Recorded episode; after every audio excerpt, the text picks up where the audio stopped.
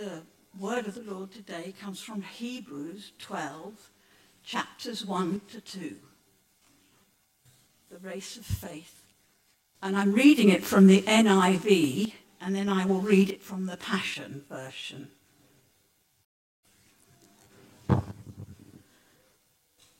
Therefore, we also, since we are surrounded by so great a cloud of witnesses, let us run, lay aside every weight and the sin which so easily ensnares us, and let us run with endurance the race that is set before us, looking unto Jesus, the author and finisher of our faith, who for the joy set before him, uh, sorry,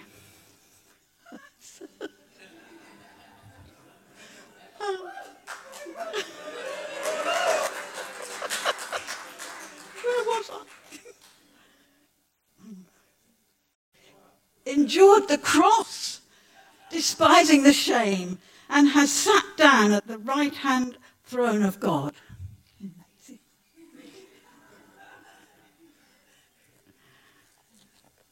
And the Passion Version. As for us, we have all of these great witnesses who encircle us like clouds. So we must let go of every wound that has pierced us and the sin we so easily fall into. Then we will be able to run life's marathon with passion and determination, for the path has already been marked out before us. We look away from the natural realm and we fasten our gaze onto Jesus, who birthed faith within us and who leads us forward into faith's perfection. His example is this because his heart was focused on the joy of knowing that you would be his, he endured the agony of the cross and conquered its humiliation, and now sits exalted at the right hand of the throne of God. Hallelujah!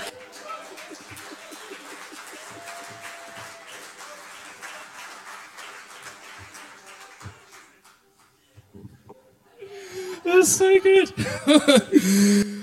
Why don't we all just stretch out a hand to Jim right now? If you're visiting, Jim's one of our associate vicars. Um, and so, Father, we, uh, we just thank you, Lord, for this man, for what you've placed on his heart this morning.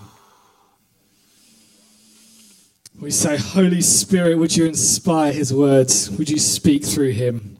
And would you bring freedom revelation and truth to your people this morning in Jesus' name. Amen. Amen. Amen. Um, I, think, I feel like I want that reading again. That was, um, that was really fun. Let's start with this. Um, Turn your eyes upon Jesus. Look full in his wonderful face, and the things of earth will grow strangely dim in the light of his glory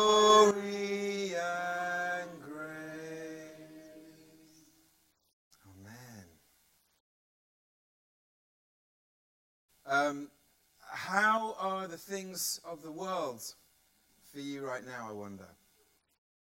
I've been thinking a bit about the fact that we are living in what seem to be times of uncertainty. So, if we start at a national level, um, of course, we've got a big week coming up. And Thursday marks a day that will change our country. And uh, all sorts of um, views, probably in this room, about what we might or might not want to see happen uh, come Friday morning uh, once we know what's happened overnight um, in the count. Um, if you're asleep, we've got a general election on Thursday. um, and if you didn't know that, then uh, get to the polls. Um, I have some friends um, who run churches who are very vocal about how we should vote and it really winds me up. because I think that's an abuse of position. And I hope you will never hear us um, say, you know, from here or from anywhere, uh, you know, in a, a, leader setting, kind of how to, you know, uh, decide on uh, Thursday. Uh, that's fine if it comes out in a private conversation and you're interacting and all of that. Um, but it's quite a divisive issue, isn't it? Uh, we've known that for some years, but this feels really significant. It's setting a trajectory that could do all sorts of things. And some of us may be really thrilled if we woke up to a hung parliament. I'm not suggesting I would be. Please don't hear that. Some of us might be thrilled to discover um, a conservative government or a Labour government, because uh, probably not likely to be much else unless it's a hung parliament and then something has to arise out of it. I don't know where you stand, um, but the point is we're in times of uncertainty in our nation. We've obviously got the general election and all that's tied into it with Brexit and all of that. And it creates a sense of anxiety. I have friends who run businesses who are petrified that Labour might get into power because of what it could do. But I also have friends who work in the NHS who are petrified if the Conservatives get into power for all sorts of reasons. And, you know, depending on what makes up our life will sort of determine how we see things. But the point isn't about what we do or don't vote, it's about what are we feeling inside? Anxiety or fear or those sorts of uh, emotions that sort of come with an election on this scale. if we're to talk about more locally, we've been in a period of discernment to try and seek the Lord as to how to move us forward as a church. Now we've got our uh, vision that we saw, we saw the youth version, but we've got Vision 2033 set out there. This is the path that the Lord has us on. And it's awesome because it roots us. That's the, the, the vision that uh, James and Lou have received from the Lord, and that, you know, all of us, I think, probably have bought into and gone, yes, I want to be a part of this. And it roots us which is fantastic. But we are in a, a transition period as a church family. And you could argue that that never changes. We are always in transition, it's the nature of the kingdom. However, I think, and I'm just sensing this prophetically, this is not stuff that I've heard in conversations with people. I have had one or two conversations with people about this, but it's not the sort of on the grapevine or anything like that. I'm just sensing, um, and I think it goes with the state the nation is in right now, of uncertainty, of anxiety, and um, uh, in terms of where are we going? What's going to arise out of this? What changes are going to come? And we don't know yet. So don't think we're about to unleash a huge change. We know we're going to be launching um, small communities um, in uh, around March. Um, and um, so that's something we're really excited about. That is one change that's coming. But beyond that, we don't really know exactly how we're going to respond to what the Lord has been speaking into. And, and that creates anxiety. It doesn't have to create anxiety, but it provides the environment where we are so out of control because we don't know what's going to happen. And that provides the, the framework for us to potentially partner with things that don't come from heaven fear and anxiety, that kind of stuff.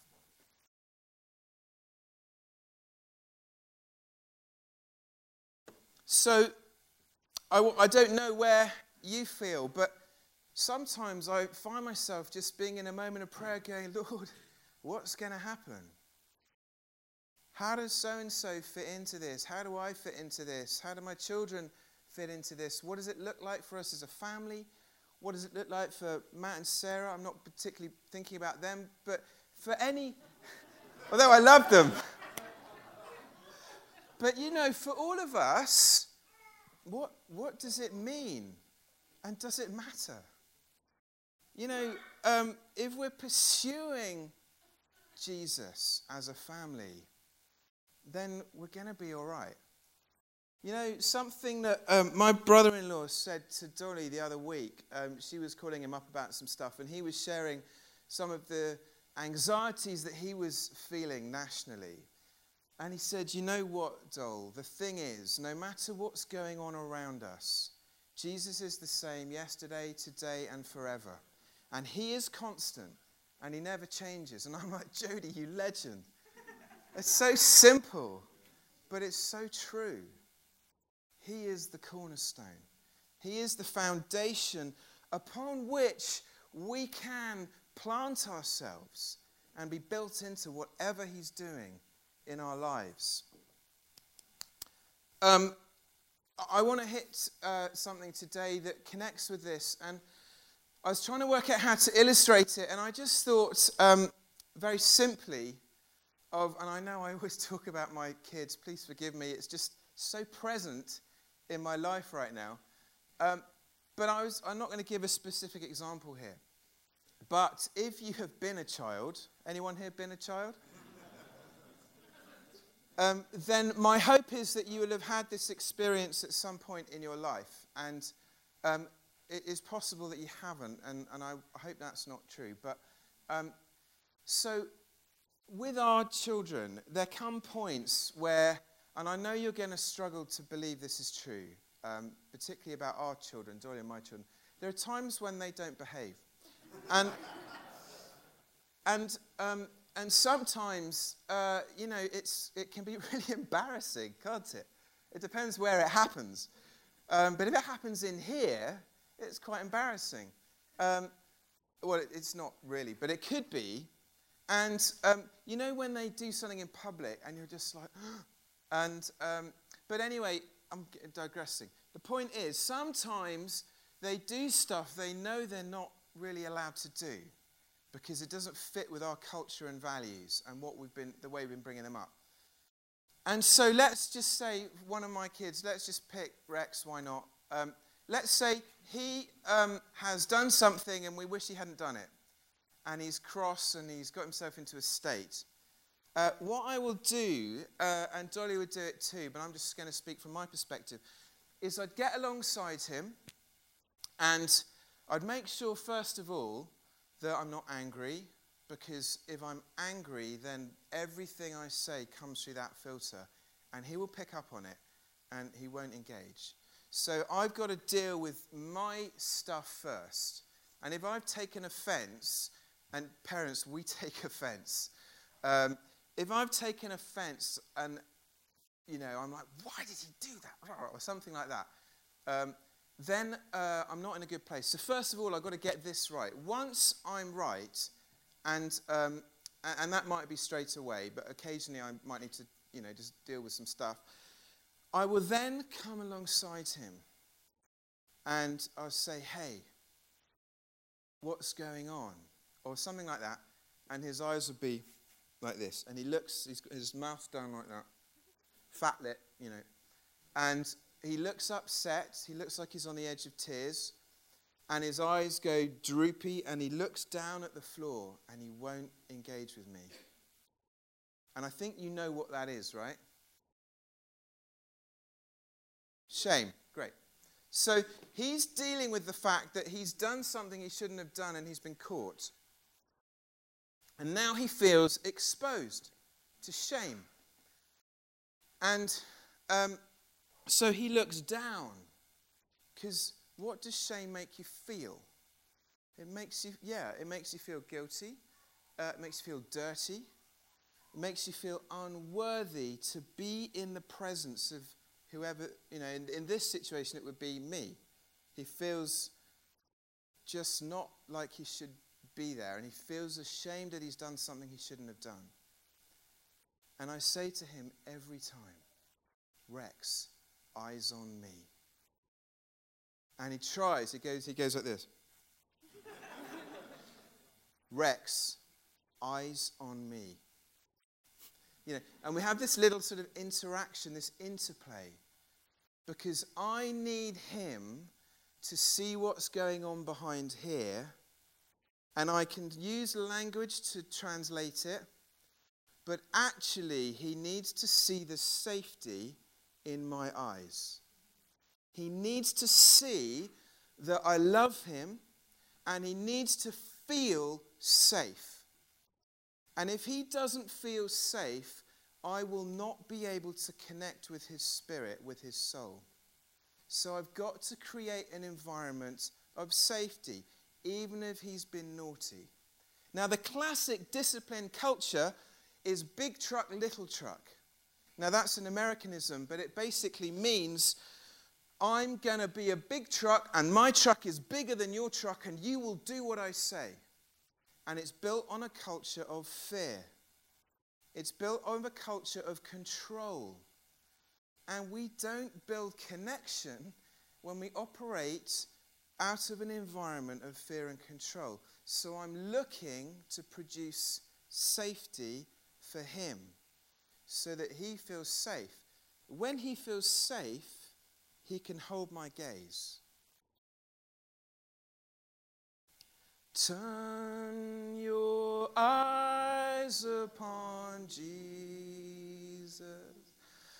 Look full in his wonderful face. That's it. You can carry on if you like. Isn't it the same? How often do you feel guilty? How often do I feel shame? Because I, instead of listening and turning my gaze upon Jesus, have been listening to something else and looking at something else. It's fascinating to me that all I said to Tom um, last week was I'm going to do something about fixing our eyes on Jesus. Hebrews, uh, Hebrews 12, verses 1 and 2. I don't know anything more than that. And now we look at the service. I don't think I even shared that with you guys, but they knew the passage. And look how God has built into this service the elements that I'm already going after. And Matt came up and sensed the Lord doing something in this area. And now I didn't say I was going to share this, but as he was doing it, I'm like, Lord, you're so good. And that's a foundation that sits under everything. He is good. But he's not the only one who is good. Because after he created everything, he surveyed it, didn't he? He looked at creation he admired almost the work of his hands, and he saw that it was good. You are good. Now, let's just open the, the passage for a moment. Um,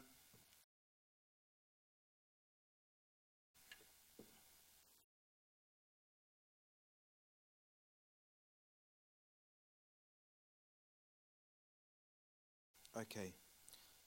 Um, there's quite a lot in this passage, and I'm not going to be able to go through everything, but just a couple of highlights. Therefore links us back to the previous passage. Wherever you read therefore in the Bible, read what has come before it. I think you know what's come before it.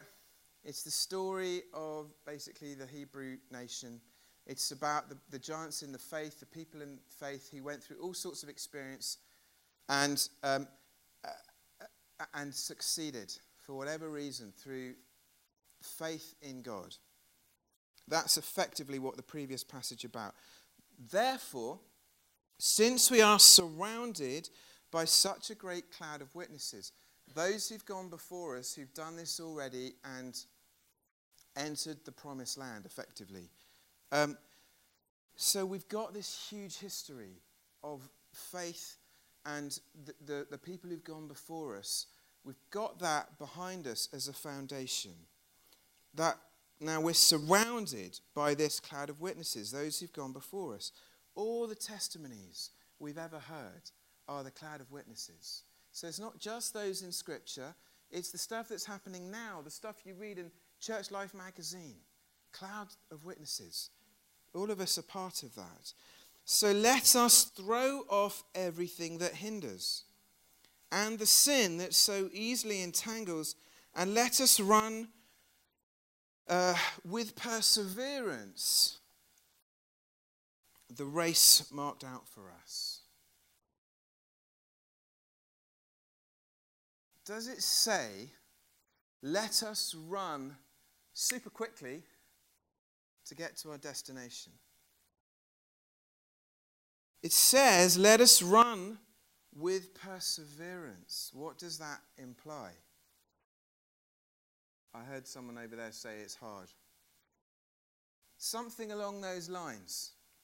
You know, the danger of a miraculous culture is that we are so focused on the breakthrough that we forget the journey. And God is committed to our freedom. And He, he doesn't put. Um, I don't think how to say this. He, he is really committed to our growth. And so sometimes when we are in a trial, the breakthrough that we are thinking will come might not come because we need to run with perseverance. Why? Because we need to grow in Him. And so some of our journey is about perseverance, and you know there's the stuff throughout the New Testament about persevering through trial. It's a huge part of being a believer.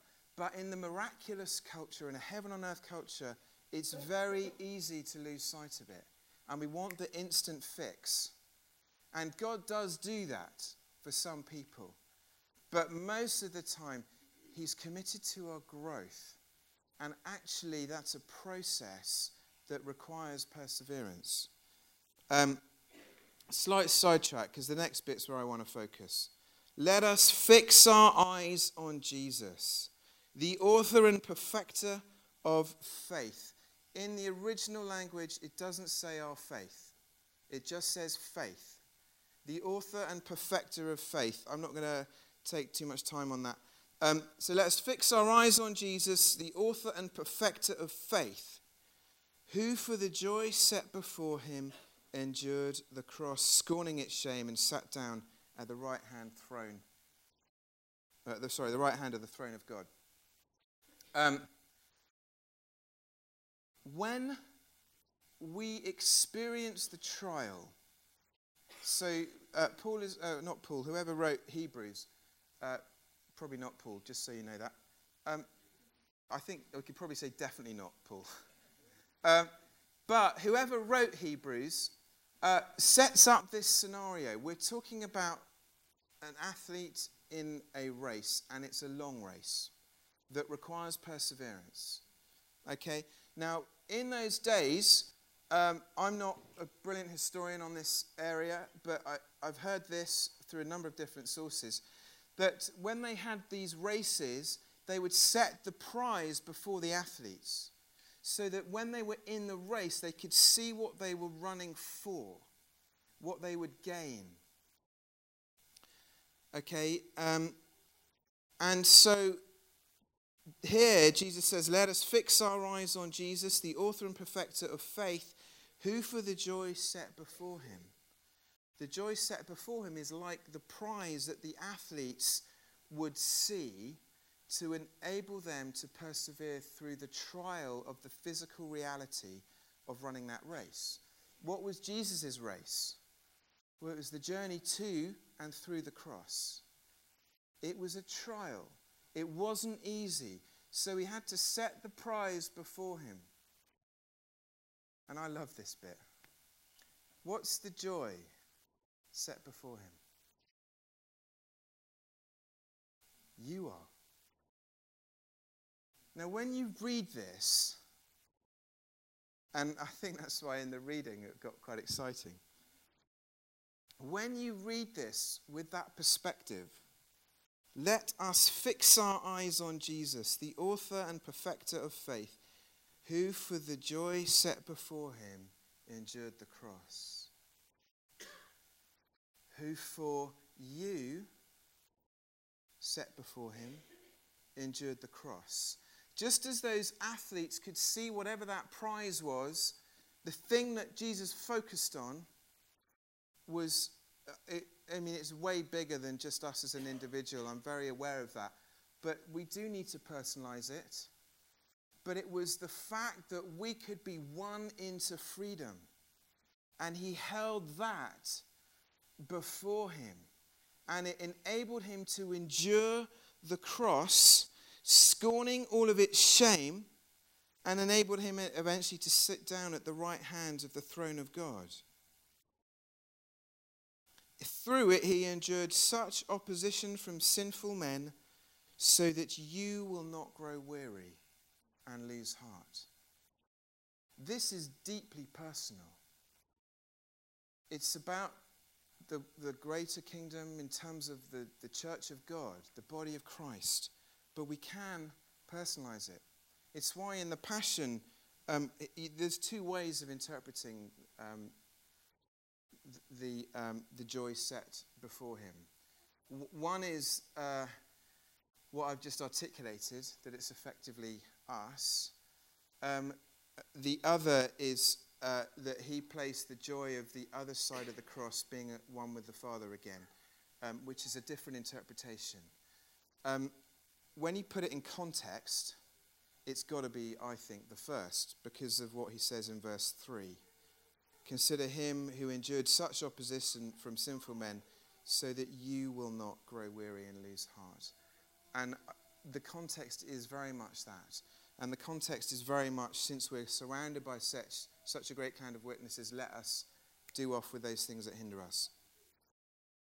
Um, so when we get to the message, oh, sorry, the passion, um, he, he, he writes it like this uh, we look away from the natural realm and we fasten our gaze onto Jesus, who birthed faith within us and who leads us forward into faith's perfection.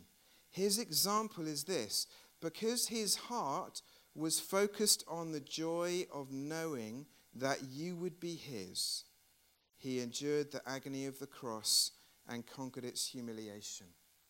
Now, I know some people here don't like the passion um, because um, there's an understanding that you know one person interpreted it. It's one take. It's not translated by committee. Um, what, what I want to say is very simply um, this. Um, if you'd like to have a discussion about the Passion Translation, do come and see me afterwards. It's really helpful to read alongside a more what we might call traditional translation. Um, and I, I probably wouldn't use it as my only translation because it does have a, um, an interpretive lens. And the interpretive lens is that heaven is here. The interpretive lens is that the kingdom is now. And so when you get the interpretive questions that come up for all Bible translators, because you know that uh, we cannot translate literally word for word from Greek into English or from Hebrew into English, so we have to make interpretive decisions when, when we do it. Um, the lens of uh, Brian Simmons, who translated The Passion, is very much a charismatic Pentecostal approach to theology. And so that does colour some of the way um, it's translated. Um, so just be aware if you read it that that's there. And it's, it is good, and we use it here because I, I personally I find it really helpful to bring another dimension, and sometimes the translations are really helpful, really good. Um, so, just that's a little bit on that. I haven't got time to do any more on it. So, here's the thing how do we fix our eyes on Jesus? If fixing our eyes on Him creates safety and enables us to be at a platform that um, looks different um, from the one we're currently on, well, how do we get there? I want to start. I've asked Mark very late in the day if we could flick up. Hopefully, it's the right one.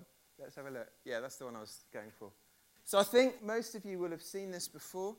Um, if you haven't, this is a, a painting um, by a young girl who, uh, I forget how old she was at the time. I think she was eight or nine when she painted this. She is a child prodigy called Akiane and uh, has had an extraordinary journey um, in her arts career. And um, in her sleep, would have these extraordinary visions where she'd go to heaven and she'd hang out with Jesus and she'd see all these colors that she's never seen before. The way she describes heaven, it's extraordinary. She says, I can't. We don't have the stuff on earth that I can use to describe it. Um, now, uh, you know, we all have to sort of somewhere place that. What do we do with it? Um, but the point is that it's really informed uh, her journey. And when she was uh, eight or nine, she painted this picture of Jesus. And she, the story basically goes, she really needed a model to, to be able to do it. And she was looking everywhere and uh, just didn't find the right guy. And one day, they're getting, um, some person knocks on their door, and he's a Polish carpenter. I think he was Polish, Eastern European, I'm sure. Uh, carpenter. Don't you love that he was a carpenter? And it was, he looked like the Jesus in her dreams. So she said, Please, can you sit for me to paint you?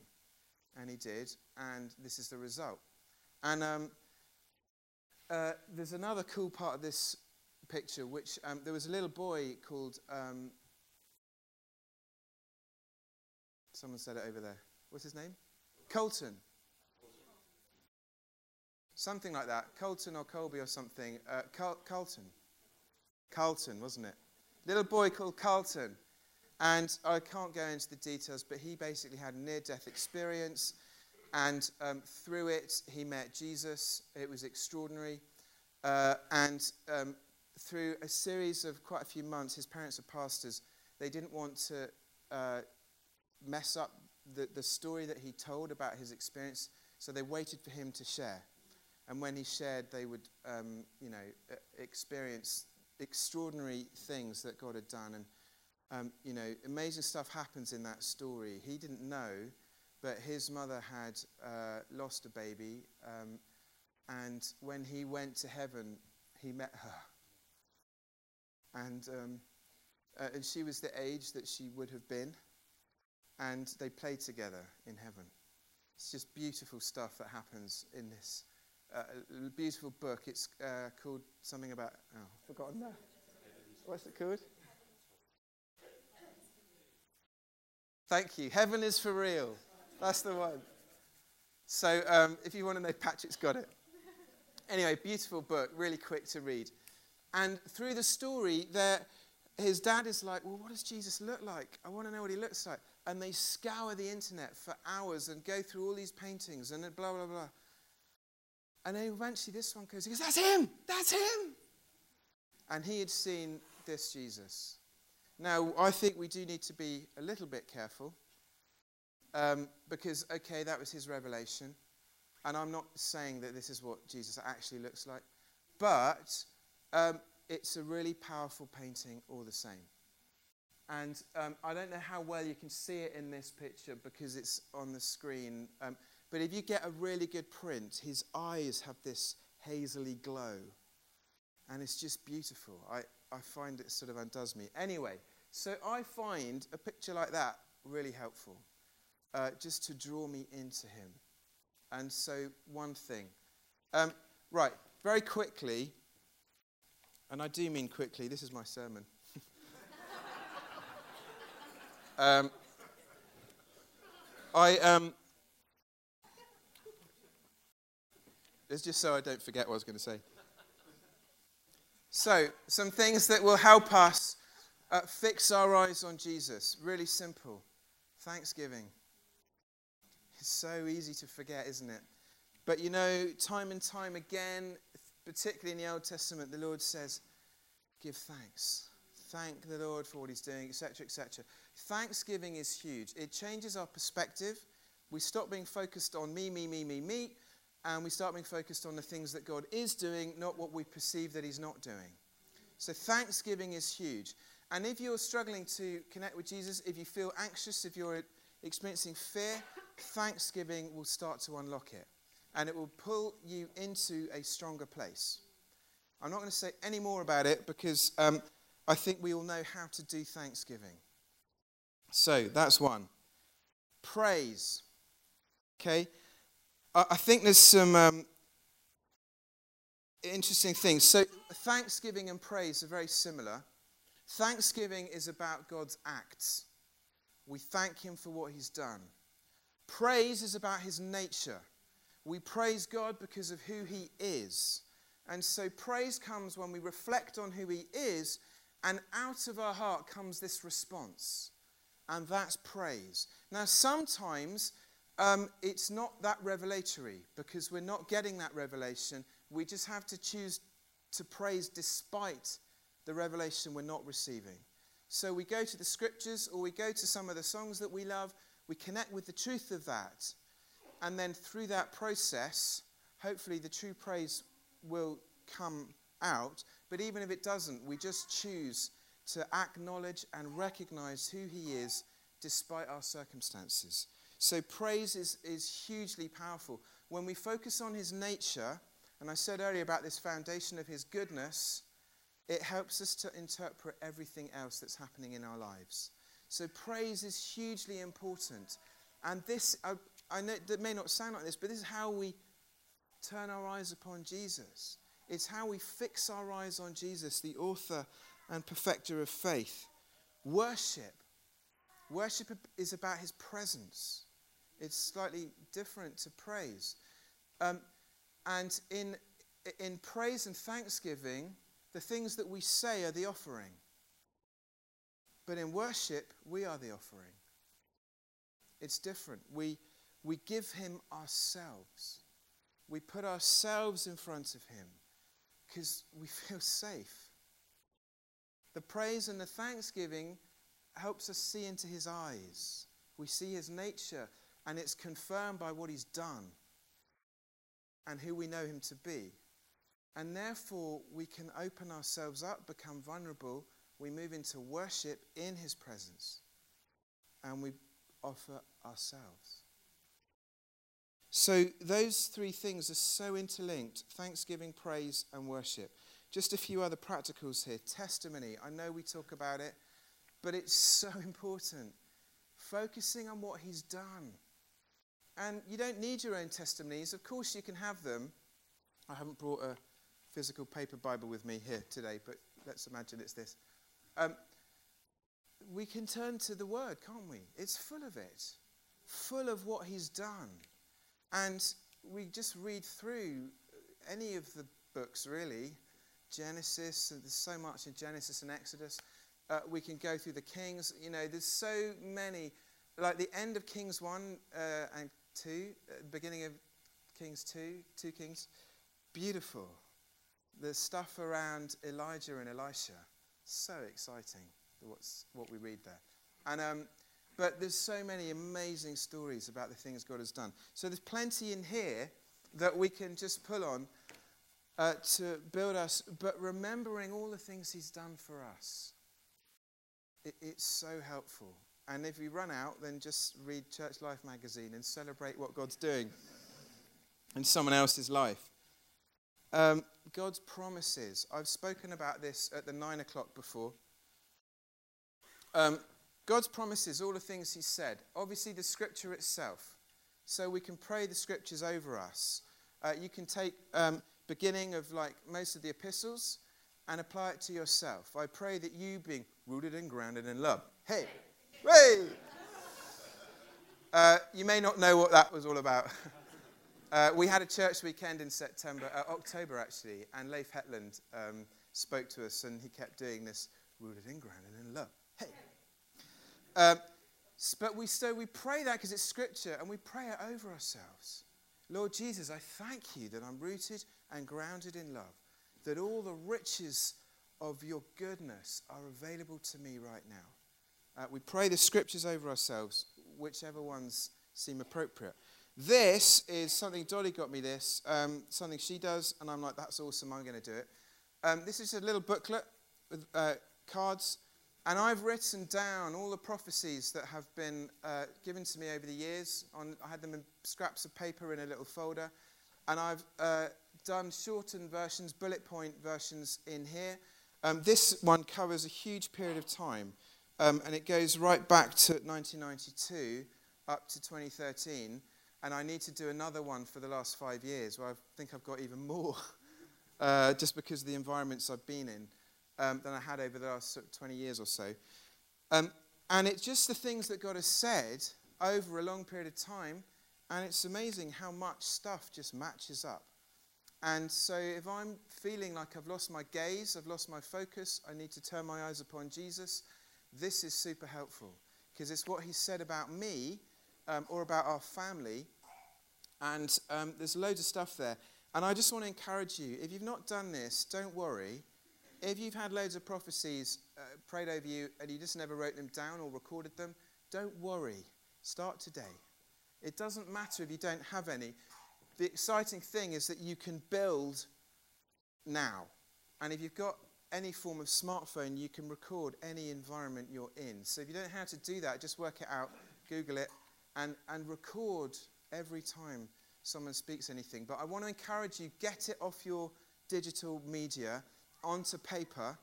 And if you do it in a little booklet like that, this sits on my desk. Um, if I feel I need it in the day, I just grab it and it goes in the bag and it's there to me. You know, 25 years or whatever it is, I can't think. Um, uh, nearly 30 years.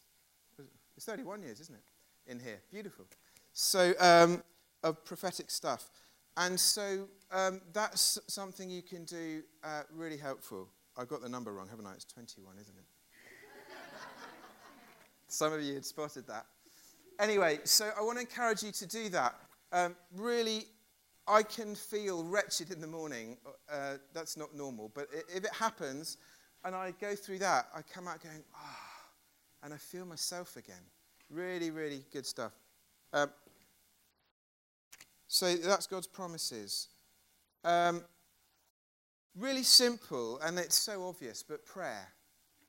Um, God gave us the gift of tongues for a reason. He who prays in a tongue edifies himself. Woohoo! You know, that's awesome, isn't it? When you pray in a tongue, you edify yourself. So let's do it. If you're feeling, you know, I do this if I wake up in the night or wake up too early in the morning. I just pray in tongues, and it's just so helpful um, and equipping and powerful and releasing. Of course, you, you can pray the scriptures over you, as I've already said. Um, and, and then if you're, you know, reading the Bible or whatever you're doing, let that lead you into prayer. And just pray as the Spirit leads you. Um, so important. Um, and the last thing I've got there is fellowship. Just um, get with people who you know who can call you into a better place if you're feeling down and low. These things all help us turn our gaze upon Jesus. But the big piece, and we're about to do it this year, is, uh, uh, you know, uh, was two things. It's the journey towards his birth and his subsequent birth, which we're just marking now, which is exciting. And then, of course, the journey towards the cross, his subsequent death and resurrection. And these things, it's why we do communion. We retell the story of the cross because it empowers. And that's why it's there in the liturgy. It's such a powerful story. And Jesus said to do it.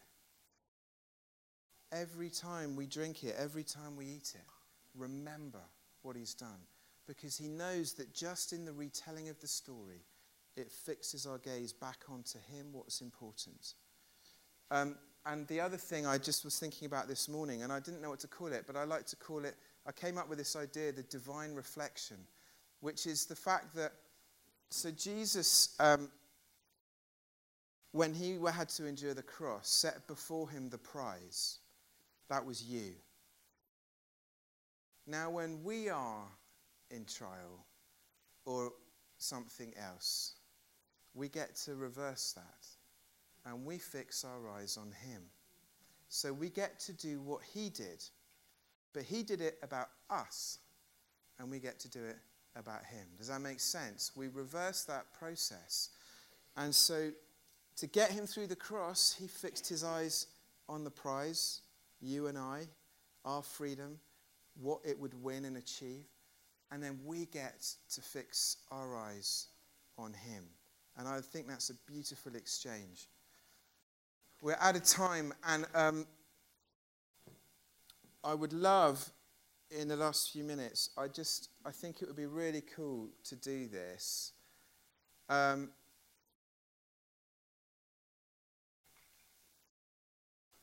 we got time to do a five minute thing. Yeah. Okay. So what I'd love us to do, and you might be a visitor here, and you might not think you can do this, and that's okay. Um, I don't want anyone to feel particularly uncomfortable, but I would ask you just to humour me in this because I think it could be so powerful. I would love for us this morning to just talk to the person next to us. You might not know them, that's okay. And I don't mind if you know them or not, so don't feel you have to rejig. And I just want you, I'm sorry if you've got to pick up kids because it's time to do that.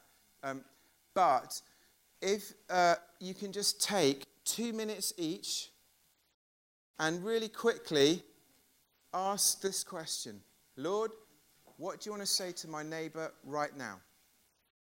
Now, if this is something you've not done before, don't worry.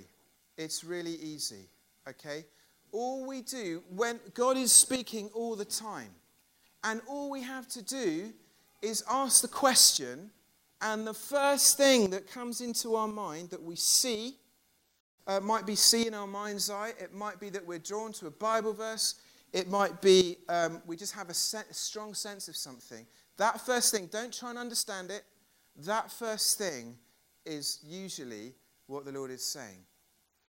And the golden rule of releasing prophetic stuff from the New Testament is it's designed to build up, to encourage, and to comfort. That's 1 Corinthians 14.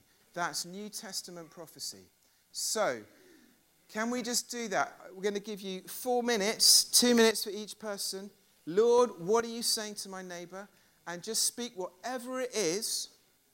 Make sure it's encouraging. And then I'm going to close the service. So you've got four minutes. Go.